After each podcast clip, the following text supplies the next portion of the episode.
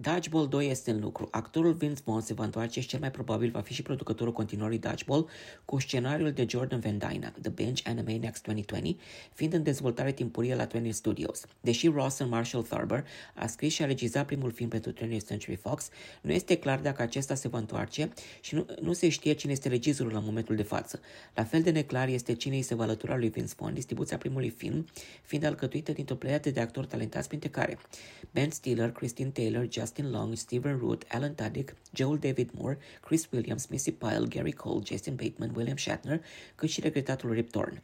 O comedie sportivă revențioasă care a registrat un total de 168 de milioane de dolari la un buget de 20 de milioane, Dodgeball A True Story spune povestea lui Pete LaFleur, Vince Vaughn și a unui grup de inadaptați asociați cu afacerea seara sală de sport Average Joe.